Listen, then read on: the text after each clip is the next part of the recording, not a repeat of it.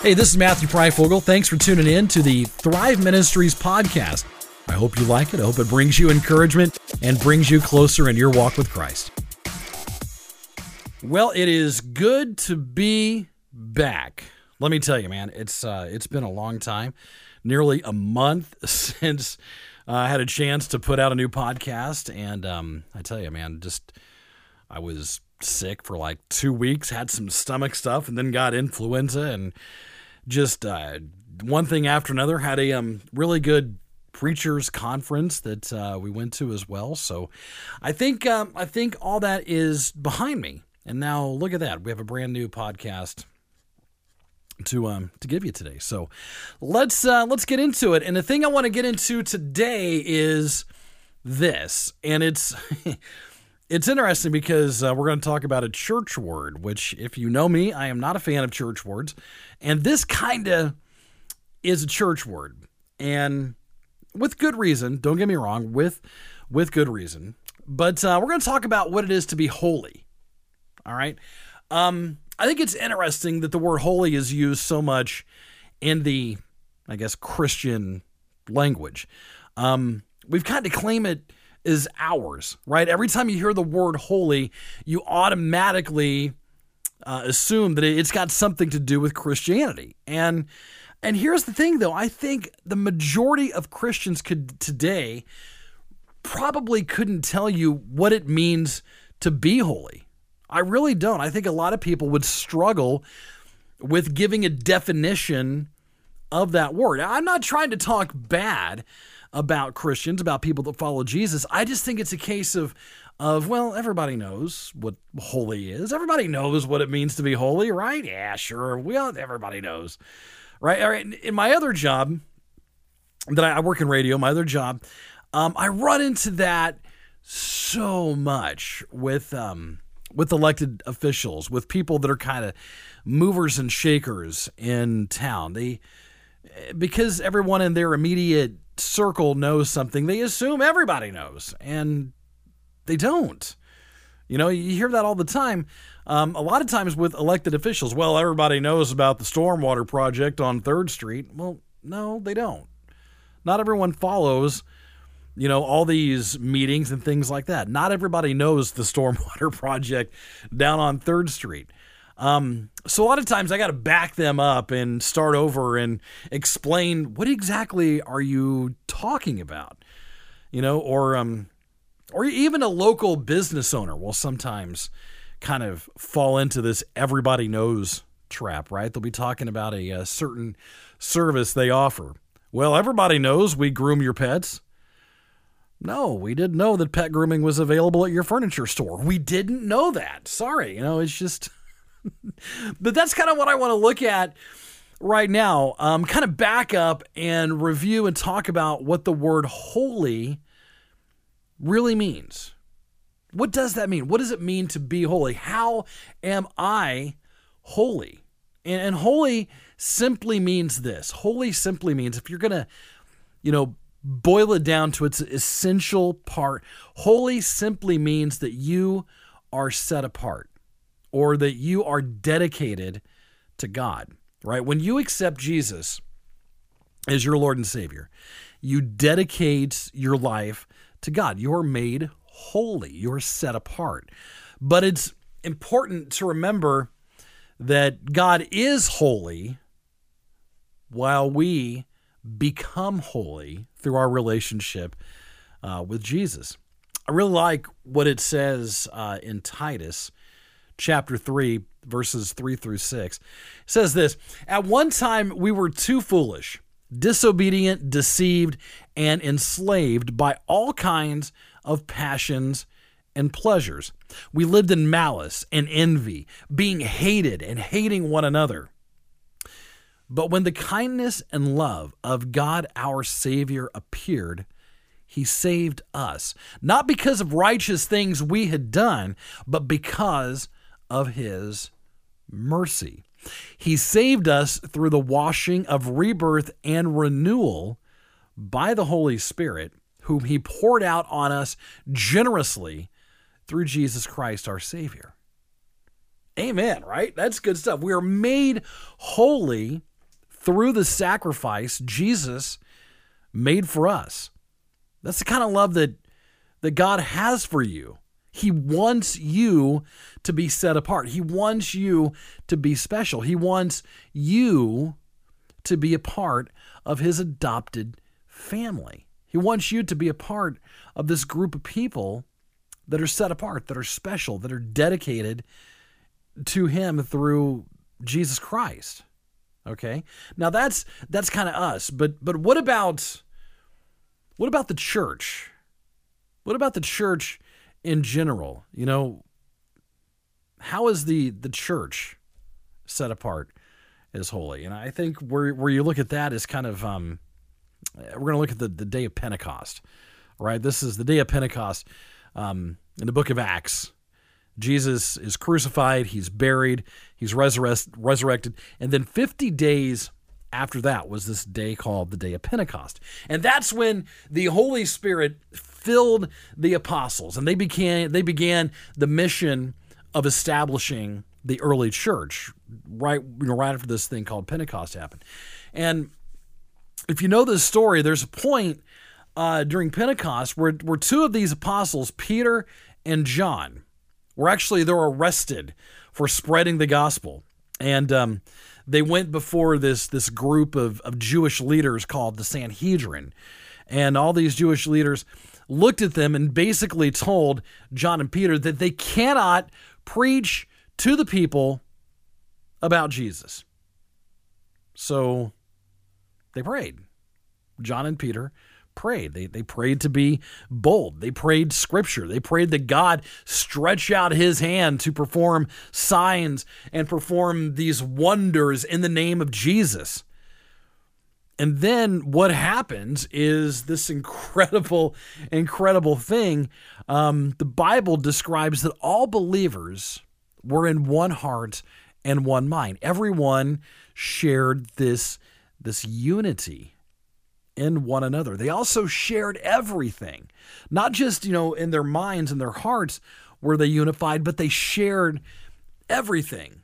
I mean, all their possessions, all their things, they shared everything. Can you imagine being in that in that situation? If you need a new shirt, well, let me dig around in Jim's closet and see what you know. He dresses pretty nice. Let me see what he's got.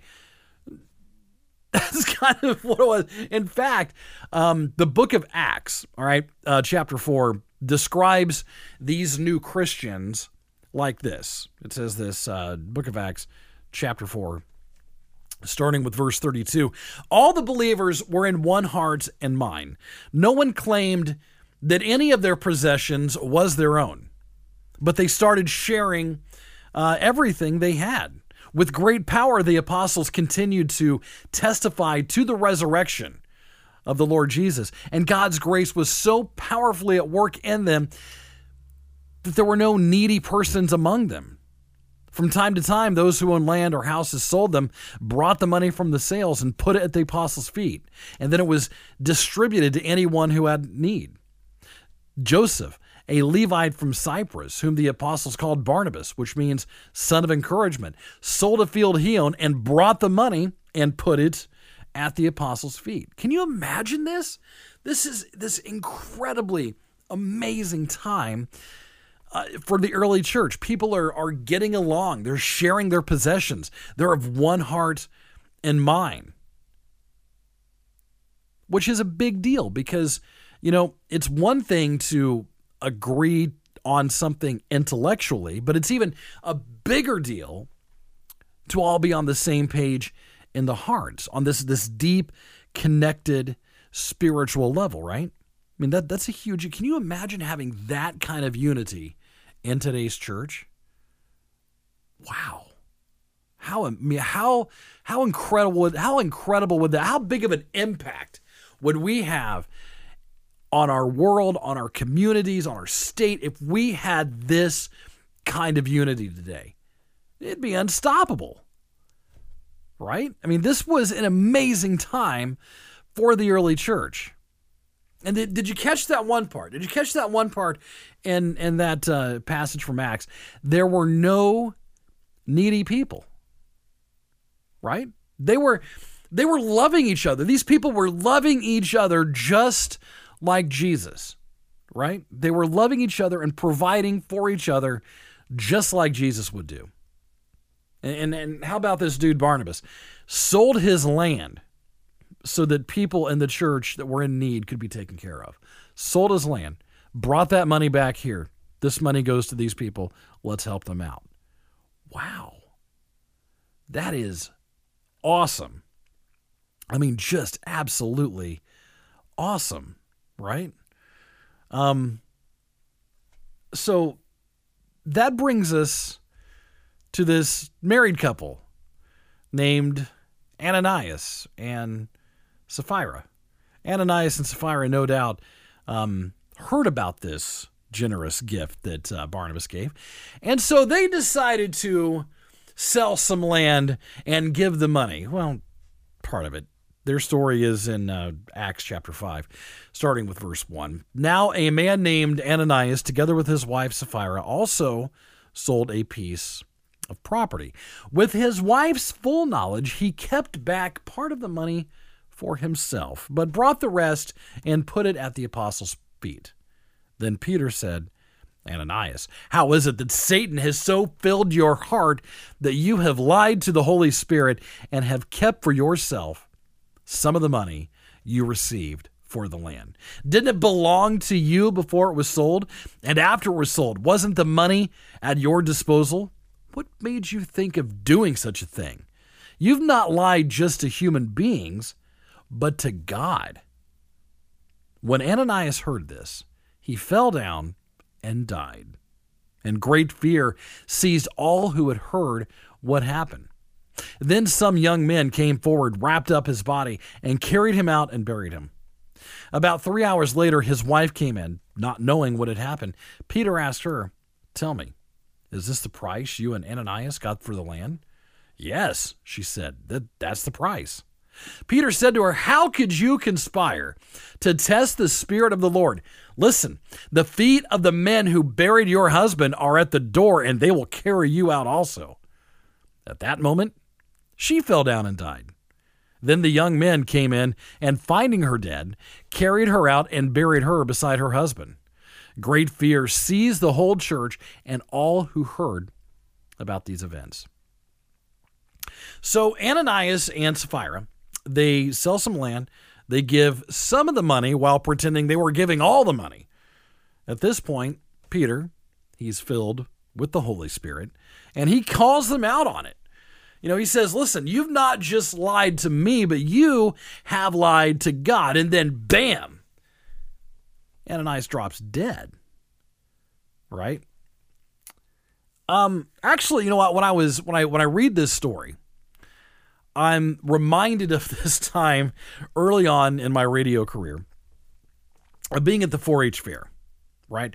Way back in the day, we would we would go to the fair and the radio station would be there. We would set up our booth and we would have something to give away. You know, sometimes we'd we'd have a prize every night like Indiana Beach tickets, Holiday World, whatever. Um, and then sometimes we'd have this great big prize at the end of the week, and and usually we always had some sort of little trinket to give away, um, like a sticker, a cardboard fan. One year we handed out these um, really awful hot pink wooden rulers.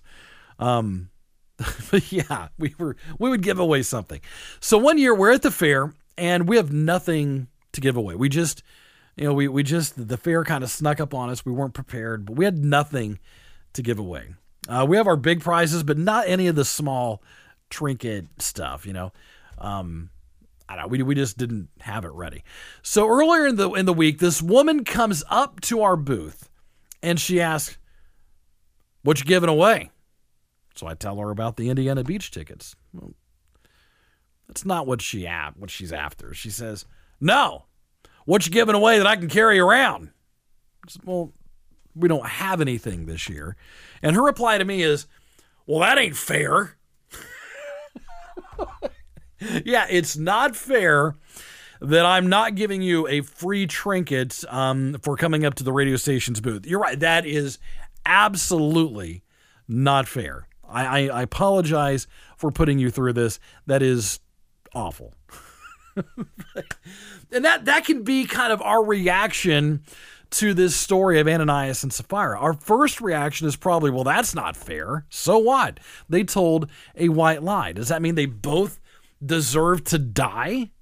I mean, surely there's far worse things happening that people are doing that deserve the exact same punishment. Surely there's there's people out there that are doing the exact same thing. So why did they why did they get struck down and and killed for this? And you know, I, I've heard this described um, like this actually. Um, you know, I could I could lie to you right now and not really face any consequences. You know, we could go out, we could have dinner. I could tell you some aspect of my life that's not true. And the worst thing that's going to happen is you can look and say, eh, this Matt guy's a liar. That's it, right? If I lie to my wife, maybe maybe we have some issues there. You know, things, you know, my, my consequences ramp up. You know, if you lie to my, if I lie to my wife, things get, get uglier, right? What, what if I lie to a police officer? If I lie to him, suddenly I could get arrested for that. If I lie to a judge, I could be uh, put in jail for, for perjury. If I lie to um, a senator or the president, you know, then you're looking at treason. You're looking at prison time for telling a, a little white, white lie. No big deal, right? So it does matter who you lie to. And so when you lie to God, when you lie to the the creator and being and the the author of our lives, the creator of the universe, the um, uh, uh, uh, who exists outside of space and time, then yeah, your your consequences for that lie are ramped up significantly. I mean, significantly. So yeah, it does matter who you lie to. Now, don't get me wrong; it's not like um, corruption uh, in the church has just went away. In the 1980s, there was this couple named um, Jim and Tammy Faye Bakker who were televangelists, and you know they um, had a whole a whole thing. If you know their story, it's just all sorts of awful.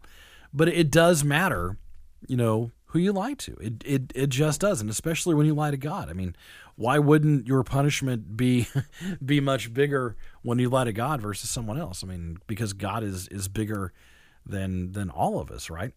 But uh, bringing it back, God's church is holy. God's church is set apart to do the work He wants us to do while we're here. All right. Now, the early church, man, don't get me wrong. The early church was rocking, but they needed a reminder, I think, of whose church it is. They needed to know that um, that God does not allow unholy practices in His church. And make no mistake, this is not our church. This is not, um, you know, the, the church that I, that employs me, Walton Christian Church. That's not my church. This is God's church. Okay. All right. A church does not belong to you. A church service does not belong to you. Sometimes we need reminded that this isn't our church. This is God's church that He set apart. It's been dedicated to do His work. It is not our church. So that's what it means for a church to be holy. But what about us?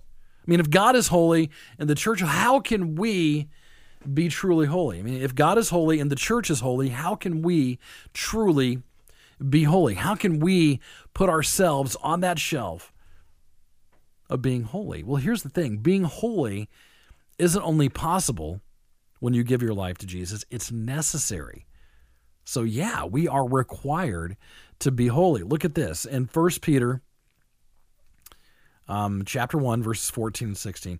As obedient children, do not conform to the evil desires you had when you lived in ignorance.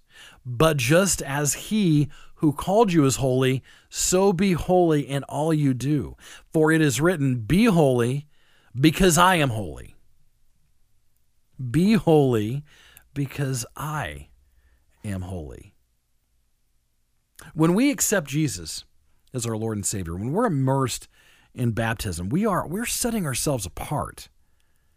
And that means we're setting ourselves apart in in everything we do, how we treat other people, right? When you go to a restaurant, how do you treat the people that are bringing you food? When you go to a store, how do you treat that cash register? Uh, the lady at the cash register. How do you treat that person? How do you treat your loved ones? How are you treating your wife? How do you treat your spouse? Are you treating them like like Jesus would? Is that is that how you go into your relationship? How are you treating those loved ones? It's also how we handle ourselves in certain situations. You know, do you, do you fall apart or do you stand firm on the fact that, that we have a mighty God that has our back and will get us through any situation that, that, that we're in? You know, and also let's not forget we live we live in a modern world and, and what are you putting on social media? What are you what are you putting out there? Are you putting out there stuff that um that, that, that sets you apart? Are you putting things on social media that reflect your holiness? You know, is that is that where I mean everything we do has to be set apart from the rest of the world. And you know what? If if I'm and honestly, if I'm someone that's on the fence, you know, if I'm someone that's on the fence about all this Jesus religion, you know, Christianity, if I'm on the fence about all this stuff, I'm kind of freaked out by it, right? I don't want to give up what I should and shouldn't say. You know, but here's the thing this kind of desire and effort to live a holy life, I mean, it comes with time. It just does. As you spend more time with Jesus, as you spend more time in prayer, as you spend more time in the Word, as you spend more time searching for the Holy Spirit, you'll find yourself wanting to live a holy life. You know, and I, I understand it. It is hard because we don't want to give up that part of us. I mean, what's my Twitter feed is my Twitter feed. You know, if I'm in a certain situation and someone does, I should be able to say and do what I want. But you got to be holy. You got to set yourself apart. You have to to live like you are holy because because if Jesus is holy, then you should be holy too. And the thing also to remember is that God is always always at work in your life. You're never doing any of this alone, all right? Because the love he has for you, you are set apart, you are saved, you are made holy through what Jesus has done for you on the cross. Let's pray. Lord, I thank you so much for this day. I thank you for going to the cross. I thank you for enabling us to be holy, that we could be set apart, that we could be part of your family, to be part of this body that that makes up you. And I pray that that we can do that. I pray that that we can set aside our own desires and our own sinful ways. We can we can push those aside and simply be holy. That we can we can be better than what the world has for us. We can be better people. We can be better in situations. We can treat people better simply because we're holy. We're set aside. We are special. We are here to do your work on earth, Lord. Because you are holy, I pray that we be holy as well. What a great blessing that is. What an amazing blessing that is, Lord. I pray that we all uh, strive for that, that we search that out, that we find that. And Lord, I pray that uh, your spirit fill us and enable us to do just that. We love you so much. It's in Jesus' name we pray. Amen. Thanks for checking out the Thrive Podcast. We'll try and do these every single week, so stay tuned. Thanks for listening, and God bless.